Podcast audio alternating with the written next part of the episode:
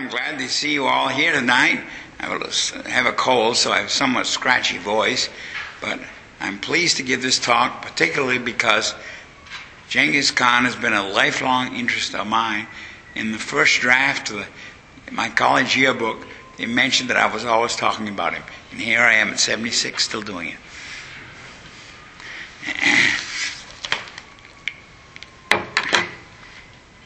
For more than 800 years, a shadow has lain across Russia and China, the shadow of Genghis Khan, the Mongol conqueror, who rode out of the steppes of Central Asia with his devil's horsemen to fasten the yoke of tyranny on the neck of the Russian and Chinese people.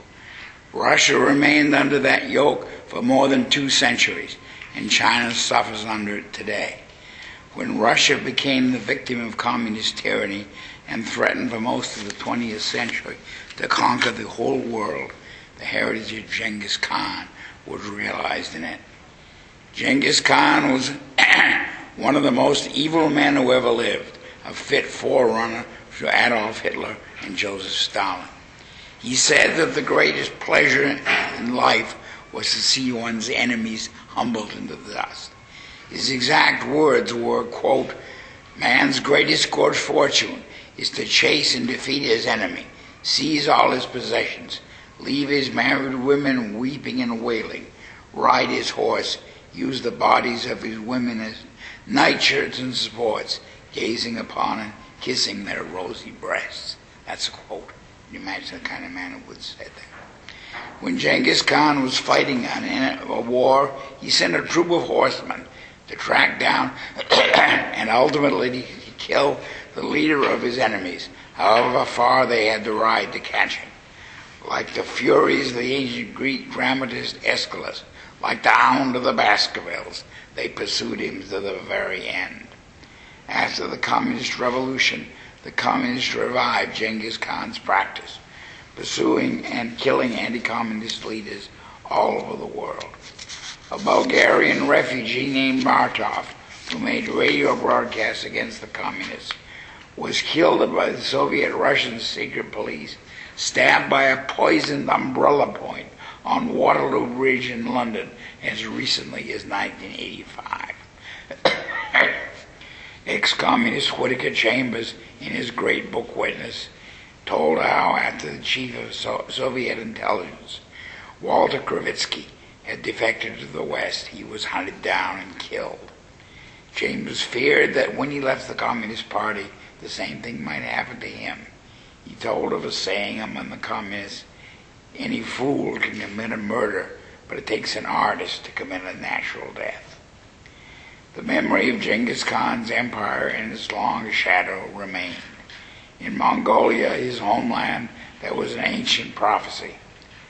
When the white Tsar is no more and the Son of Heaven is vanished, then the campfires of Genghis Khan will be seen again and his empire will stretch over the earth. Genghis Khan's biographer says, uh, says that, quote, everywhere the Mongols rode, the present is haunted by the shade of Genghis, end quote. By the terrible 20th century, the white Tsar was indeed no more. The communists had killed him. And the Son of Heaven, the Emperor of China, had vanished. The communists had conquered China too, overthrowing him, and they still rule there today. The Mongols conquered all of China, first the north under Genghis Khan, and then the south under his successors, where they extinguished the last native dynasty, the Song. In 1279, Genghis Khan's grandson Kublai became the ruler of China and founded a Mongol dynasty, the Yuan. When the Chinese native dynasty, which called itself the Ming, meaning brilliant, regained their country from the Mongols, they built the Great Wall of China to keep the Mongols out. So Whittaker Chambers said he believed, when he abandoned communism for the West, that he had left the winning for the losing side. He still thought so up until his death in 1961. Chambers will be the subject of a later lecture in this series. we all bailed the communist Chinese in their glory this year at the Beijing Olympics.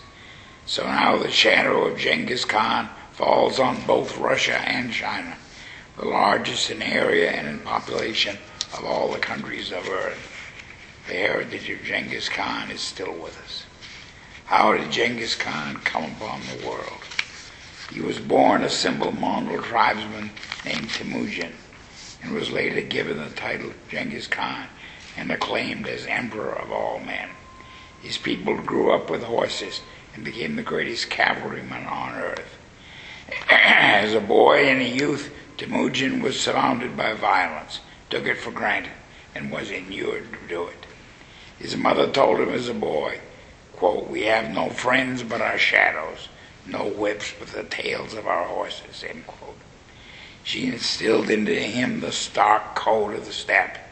He said to him, You ought to be thinking all the time how we can avenge ourselves on the Tajik who had tried to imprison him. While still, a, quote, while still a child, Temujin killed his older half brother, was captured and enslaved by a rival clan, but managed to escape from his captors. End quote. His horsemen rode across the great plains of Asia, the sea of grassland from Poland to Hungary.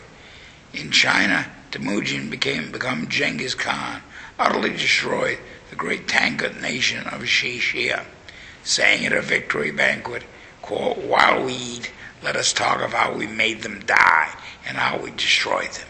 Let us say, that was the end, they are no more. End quote. To make doubly sure, he killed the king of Xi Xia even after he'd surrendered. When he conquered Muslim Central Asia, then a center of learning and culture, he sacked great cities of Merv and Urgench, killing no less than 1,300,000 people. Contemporary historians actually counted up the bodies. A Persian chronicler writing a hundred years later was still haunted by the magnitude of the disaster. He said, quote, as a result of the eruption of the Mongols and the general massacre of the people which took place in those days, there can be no doubt that if for a thousand years to come no evil befalls this country, yet it will not be possible to repair the damage. In Central Asia, where they killed millions, the Mongols left pyramids of heads in the cities they had conquered, leaving the piles of skulls to terrify possible future rebels. Genghis Khan also took the great cities of Bukhara and Samarkand. As he approached Bukhara, one of the queen cities of Islam, in the words of the Persian historian Juvaini, the people saw the countryside around them, quote, choked with horsemen, and the air black as night with the dust of cavalry. Fright and panic overwhelmed them, and fear and dread prevailed, quote. Genghis Khan was the first great terrorist. His generals pursued the Sultan of Samarkand across Persia to an island of the Caspian Sea, where he died. Hitler, Stalin, and Mao Zedong, the communist conqueror of China, Genghis Khan's heirs, were to match and exceed his ghastly total. In, in Krakow, Poland, home Pope John Paul the Great, the city watchman, spotting a mass of horsemen approaching, blew a warning on his trumpet. A Mongol arrow pierced his throat before he could complete his trumpet call. That interrupted trumpet call is still sounded every day in Krakow in memory of the Mongols. I heard it myself when I was there.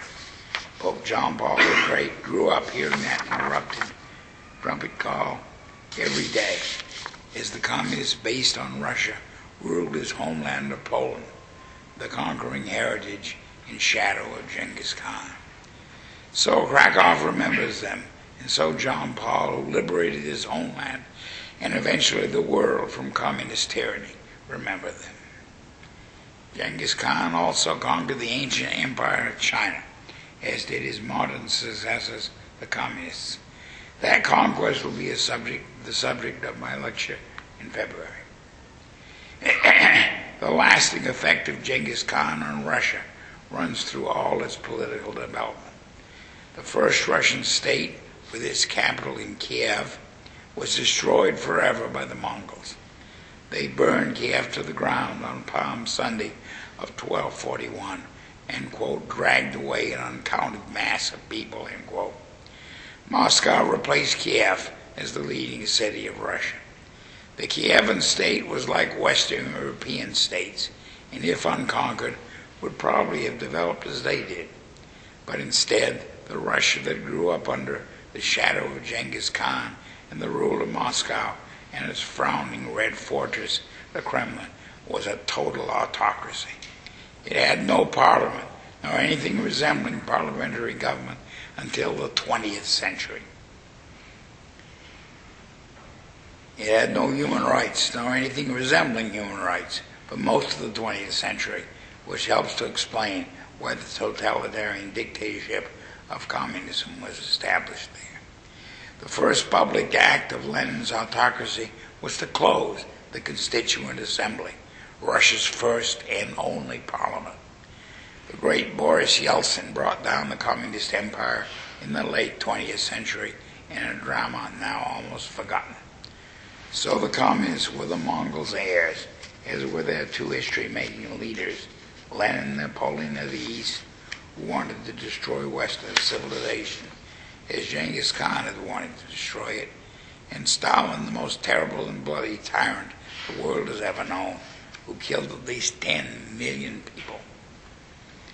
When the rule of the Russian Tsar was established in Moscow and extended over the whole of the largest country on earth, Russia, including Siberia, stretching from the Gulf of Finland off the Baltic Sea, location of Russia's capital city of St. Petersburg, all the way to the Pacific Ocean at Vladivostok. The, this colossus became the new incarnation of the empire of Genghis Khan. No man more like Genghis Khan has appeared on earth than the fell tyrant Joseph Stalin. He too cast a shadow across the entire generation. He too hunted down and killed his enemies in every corner of the earth. Most famously, his communist rival Leon Trotsky, killed by the blow of an ice pick in Mexico on the other side of the world from Russia. If you want to appreciate just what life under communism really was, see one of the greatest movies ever made, set in Russia after the Communist Revolution, Dr. Zhivago. Its wolves howled mournfully over the Arctic wastes. Its trains rumbled through the vastness of the largest country on earth. You can almost hear the pounding of the hoofs of Genghis Khan's horsemen. I grew up and came to maturity under the shadow of communism and lived to see it fall. I even knew one of the men who helped bring it down, Andy Iva of Lithuania, a Catholic. You can read the full story in my book, The Rise and Fall of the Communist Revolution, if you have the patience, for it's the longest book I ever wrote. It is dedicated to the martyrs under communism. A more fortunate generation, spared this supreme evil, cannot afford to forget what it was like. That's all of you. I will give a lecture on the Communist Revolution in January. Today it lives on in Communist China.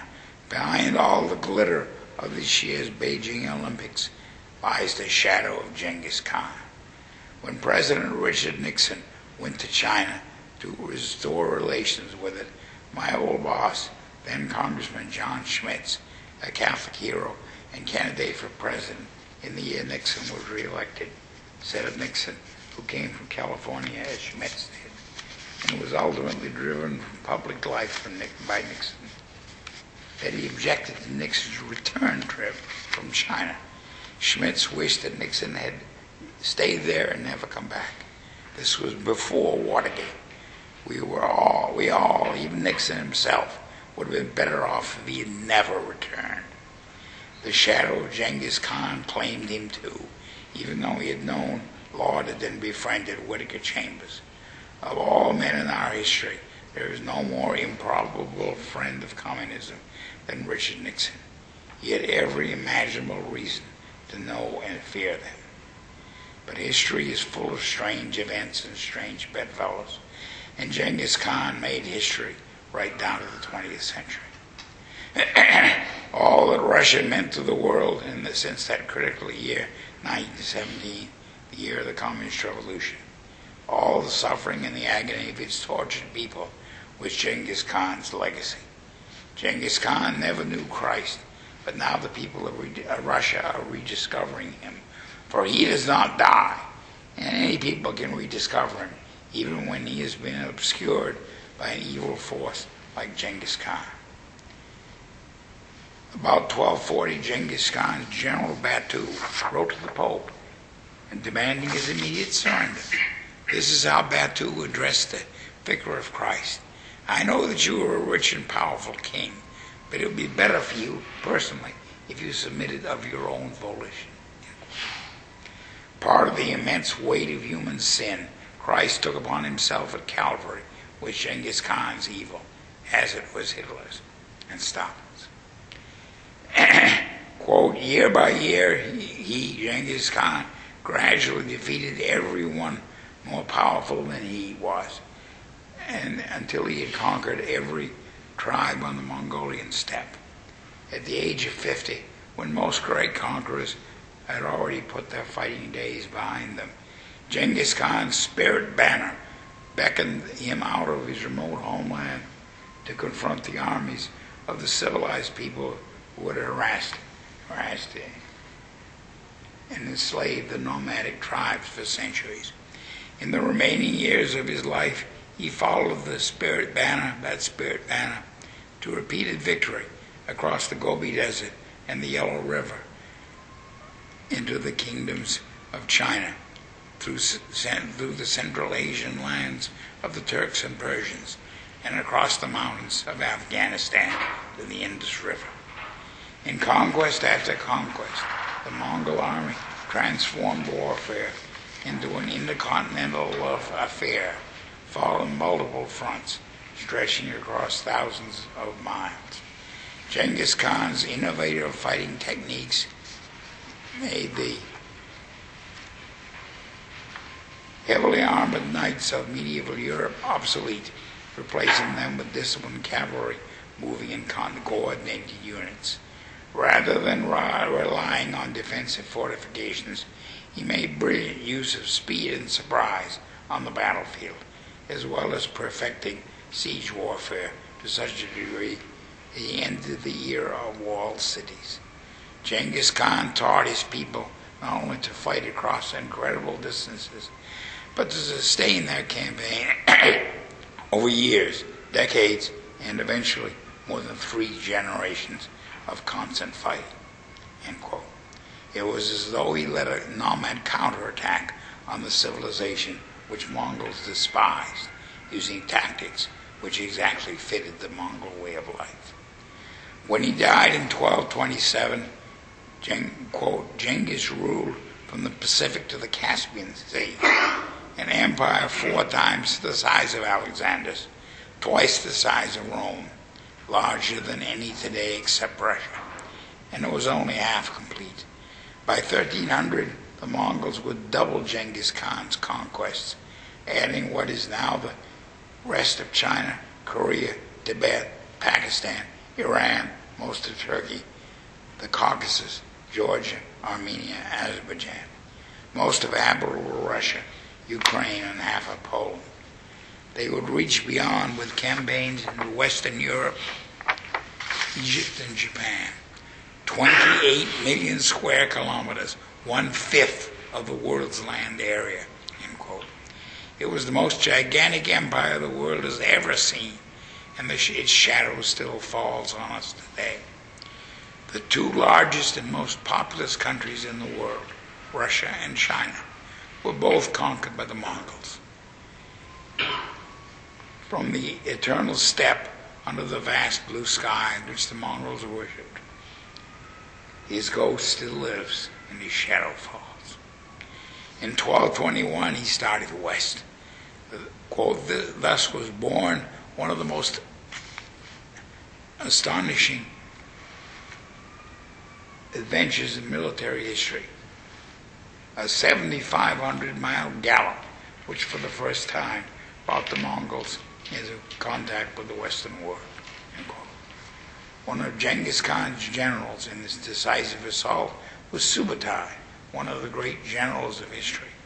his cavalry struck the Christian kingdom of Georgia in the Caucasus, the homeland of Stalin, and recently in the news when Putin's, Putin's Russia tried to conquer it, which had once promised the Pope to send an army to the Holy Land to the aid of the Crusaders. now engaged in a battle with the battle of the death with the Mongols, Georgia could no could send no army to the Holy Land. Subutai killed the king of Georgia, George the Resplendent, and overran European Russia, establishing Mongol rule throughout Genghis Khan's through Genghis Khan's Golden Horde, which loomed over Russia, the Russian state, for nearly two centuries. For most of that time, the Russian state of Muscovy paid tribute to the Golden Horde. The Mongols won a victory over the Russians at the Battle of Kalka River in 1223, where the terrain was grassland, very much like that of Mongolia itself. They killed six Russian princes and pursued the Russian leader all the way back into Ukraine. One of the first kings of Muscovy was called Ivan Moneybags because of his collection of the tribute he had to pay to the Mongols. In Ukraine, the Mongols proceeded to crush the Kievan state as they crushed all their enemies. Now Genghis Khan could expand the Mongol Empire into Poland and Hungary, which also had grassy steppes, just like the Mongol, just like Mongolia. In Poland, they reached Krakow and killed its trumpeter, as I've already described, who was warning of their approach. They went on to Germany, where in 1241 they met an army of 100,000, commanded by Duke Henry the Pious of Silesia. This army, clad in armor so heavy and unwieldy that if a man fell in it, he could not get up, when there was no match for the Mongol horsemen. Duke Henry Duke Henry fled, fell, tottered onwards in his shell of armor, was overtaken, stripped, beheaded, and cast aside. The Mongols put his head on the spear to terrify the Westerners. In just two days, Subutai's Mongol cavalry covered 280 kilometers through country covered with snow. Subutai forced a, a bridge over the Danube River, and, his cavalry occupied the whole of Hungary. Subutai never struck an enemy unless he was sure of winning, and he won another smashing victory in Hungary. It was the very next day after their victory over the Germans at Liegnitz. Some 65,000 Westerners died in Hungary, including three archbishops and four bishops. Despite Genghis Khan's summons to the Pope to surrender, Christ preserved his church from Genghis Khan as part of the fulfillment of his promise that the gates of hell should never prevail against it. But the gates of hell were never nearer to it than at this moment. As a result, of the Mongol Empire, as a result of the Mongol Empire, it became possible to travel from Europe to China by the route followed by Marco Polo, which inspired Christopher Columbus to sail west to America, seeking the great Khan's domains in the east. Missionaries followed the same route overland. As always in the history of Christianity, the heralds of the gospel fully kept pace with his enemies, and the gospel has never had a greater enemy than Genghis Khan, born Temujin of Mongolia. But in the end, he died, and so did Stalin. Such men show us why mortality is a mercy for the human race. Since the fall, men commit sins so great that they must die, or they ruin creation. Genghis Khan was such a man, but only one is the final.